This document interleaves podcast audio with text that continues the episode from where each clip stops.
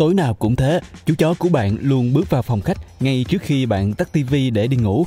Nó nằm ườn ra sàn nhà và có vẻ như đang xem tivi vậy. Vào năm 2012 tại Anh Quốc, một công ty sản xuất thức ăn cho chó đã thực hiện một đoạn quảng cáo lạ thường. Đại khái là nó có mục đích thu hút sự chú ý của những chú chó. Nó sử dụng những âm thanh đặc biệt có tần số cao.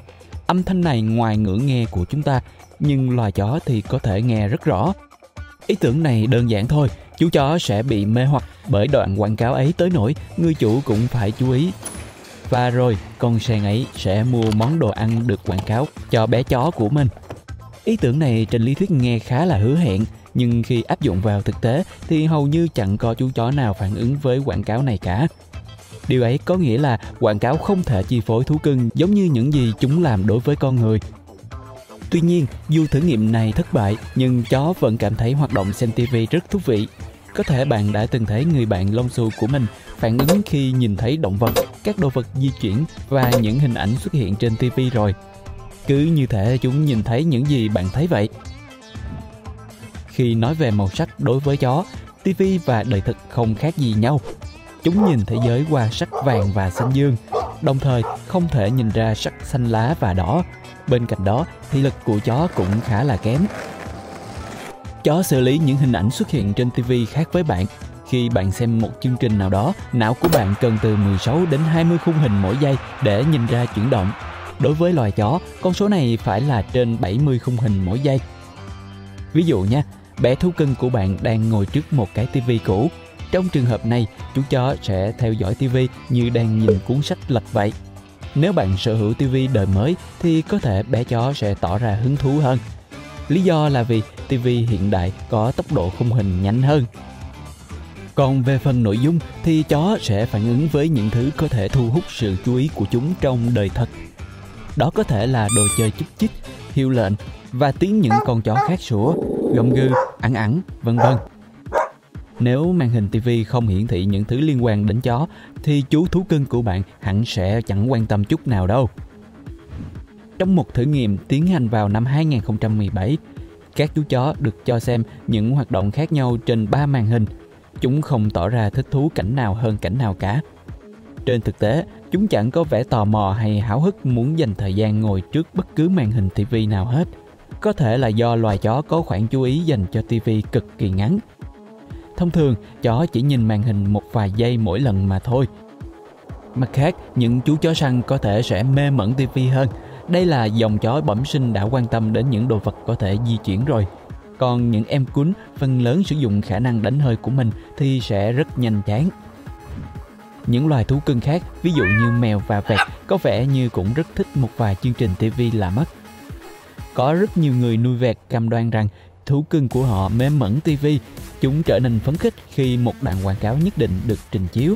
Những chú vẹt còn có thể đập cánh, nhảy nót và hít sáo theo chương trình ấy nữa. Nhưng chúng thấy gì trên màn hình? Thì lực của loài vẹt khác với của chúng ta trên nhiều phương diện. Thứ nhất, mắt của chúng nằm ở hai bên đầu chứ không hướng về phía trước. Cấu tạo mắt như vậy giúp vẹt nhìn thấy khu vực lớn hơn và bảo vệ chính mình khỏi kẻ thù. Tuy vậy, dù cho loài vẹt có một tầm nhìn rộng hơn thì chúng vẫn không thể ước lượng chiều sâu đủ tốt. Điều này có nghĩa là hình ảnh trên TV màn hình lớn trong mắt loài vẹt trông sẽ phẳng hơn nhiều so với trong mắt chúng ta. Khi xem TV, bạn nhìn thấy một hình ảnh chạy liên tục, nhưng đối với vẹt, hình ảnh liên tục nhấp nháy với tốc độ cao. Và điều hay ho nhất đó là những chú chim này có thể nhìn thấy tia cực tím trong khi mắt người thì không. Còn mèo thì sao? Loài động vật này là những kẻ săn mồi bẩm sinh. Đó là lý do tại sao chúng thường chỉ phản ứng với hình ảnh của loài gặm nhấm và chim chóc. Một nghiên cứu chỉ ra rằng có hơn 100 chú mèo xem TV 3 tiếng mỗi ngày. Các tay săn chuột được chia ra làm 5 nhóm tập trung. Mỗi nhóm đều có chương trình yêu thích riêng. Đó có thể là cảnh người và thú di chuyển hoặc một màn hình trống rỗng. Thời lượng trung bình mà loài mèo dành ra để xem TV là hơn 6% một chút. Phổ biến nhất là những chương trình về động vật. Nếu hoàng thượng nhà bạn thi thoảng lại thích nhìn chăm chăm vào màn hình thì đừng để nó ngồi một mình trước tivi nha. Bản năng săn mồi của chú có thể trỗi dậy đấy. Và khi hoàng thượng nhảy lên để vồ chú chim đang bay trong màn hình thì tivi nhà bạn hẳn sẽ vỡ tan tành trên sàn nhà mất. Nói chung thì thời lượng xem phim truyền hình ít ỏi của thú cưng cũng không hẳn là vấn đề đâu. Tuy nhiên, những kiến thức này làm tôi thắc mắc rằng các sinh vật trên trái đất nhìn mọi thứ xung quanh chúng ra sao nhỉ? Mắt cá không khác mắt người là bao, nhưng con mắt này được bao phủ bởi một lớp màng bảo vệ. Nếu không thì cá sẽ không thể nhìn rõ thế giới dưới nước được. Cũng giống như mắt người, mắt cá có tế bào que có chức năng cảm nhận ánh sáng và tế bào nón lãnh nhiệm vụ phân biệt màu sắc. Một số loài cá, ví dụ như cá vàng cảnh, cũng có thể nhìn thấy tia cực tím nữa. Mắt cá cũng được cấu tạo để khiến cho mọi thứ nằm gần đó có vẻ to lớn hơn trong thực tế. Loài rắn có thị lực khá là kém. Đó là lý do tại sao chúng lại thè lưỡi để thu thập thông tin về những gì đang diễn ra xung quanh. Về mặt tích cực thì rắn có thể cảm nhận được bức xạ nhiệt cực kỳ tốt. Tất cả các sinh vật sống đều phát ra loại bức xạ này. Về đêm, năng lực bẩm sinh này của rắn hiệu quả gấp 10 lần tất cả những thiết bị nhìn đêm hiện đại nào. Nhưng vào ban ngày, rắn chỉ có thể phản ứng lại với các chuyển động thôi. Loài chuột cũng không có thị lực hoàn hảo đâu, mắt của chúng mờ và kém trong việc nhận thức chiều sâu. Những động vật gặm nhám này tiếp nhận màu sắc khá giống với những người mắc chứng mù màu đỏ. Mọi thứ đều có sắc xanh dương và những màu sắc chúng có thể nhìn thấy đều khá nhạt. Bên cạnh đó, chuột cũng có xu hướng liên hệ mùi thơm với những gì chúng nhìn thấy tại thời điểm chúng ngửi được mùi hương đó. Loài này nhìn nhận thế giới phần lớn bằng xúc giác và sự trợ giúp của những chiếc ria. So với hầu hết mọi người, bò nhìn mọi thứ bằng những sắc màu kém sống động hơn nhiều. Chỉ một vài sắc là sáng sủa, còn lại đều nhạt nhòa hết. Loài vật này cũng không nhìn được rõ mọi vật, đó là vì chúng không thể tập trung mắt vào một điểm nhanh bằng loài người. Ngoài ra, bò cần nhiều thời gian hơn để xử lý các thông tin bằng hình ảnh. Nhận thức về chiều sâu của chúng kém là do tầm nhìn theo chiều dọc bị hạn chế. Ở bò là 60 độ, còn người là 140 độ. Bạn có thể từng nhìn thấy hình ảnh những chú bò dừng lại trước khi bước qua những cái bóng rồi nhỉ? Đó là do loài vật này không thể phân biệt được liệu cái bóng đó có phải là bóng thật không hay đó lại là một cái mương hoặc một cái hố trên mặt đất. Ngựa có tầm quan sát gần 360 độ nhưng chúng có hai điểm mù. Một là điểm nhỏ nằm ngay trước mũi của chúng và điểm còn lại nằm sau đuôi. Ngựa không nhìn thấy màu sắc rực rỡ như chúng ta thấy đâu. Khiếm khuyết về màu này khiến chúng khó phát hiện ra một số vật thể. Loài này cũng không thể nhìn được màu đỏ nữa. Loài người có thể nhìn thấy nhiều màu sắc hơn ong, nhưng ong lại nhìn được phổ màu lớn hơn. Ba màu nền tảng để tạo ra những màu sắc khác trong mắt loài người bao gồm xanh dương, xanh lá và đỏ.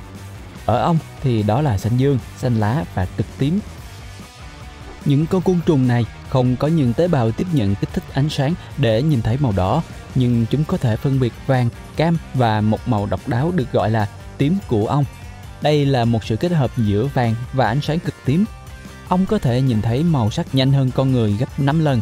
Khả năng nhìn nhận màu sắc của chúng không chỉ có tốc độ nhanh nhất trong thế giới động vật mà còn giúp loài này tìm kiếm những đường băng hạ cánh vô hình đối với loài người.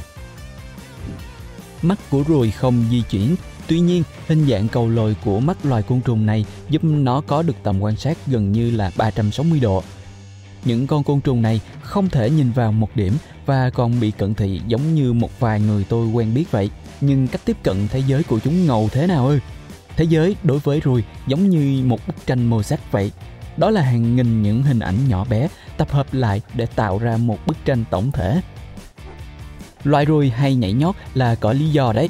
Dù cho loài côn trùng này không có thị lực tốt, nhưng chúng rất giỏi trong việc phát hiện chuyển động. Khả năng này giúp chúng chạy trốn chỉ trong chớp mắt. Chữ ruồi ở trong con ruồi nhưng không phải là nốt ruồi à nha.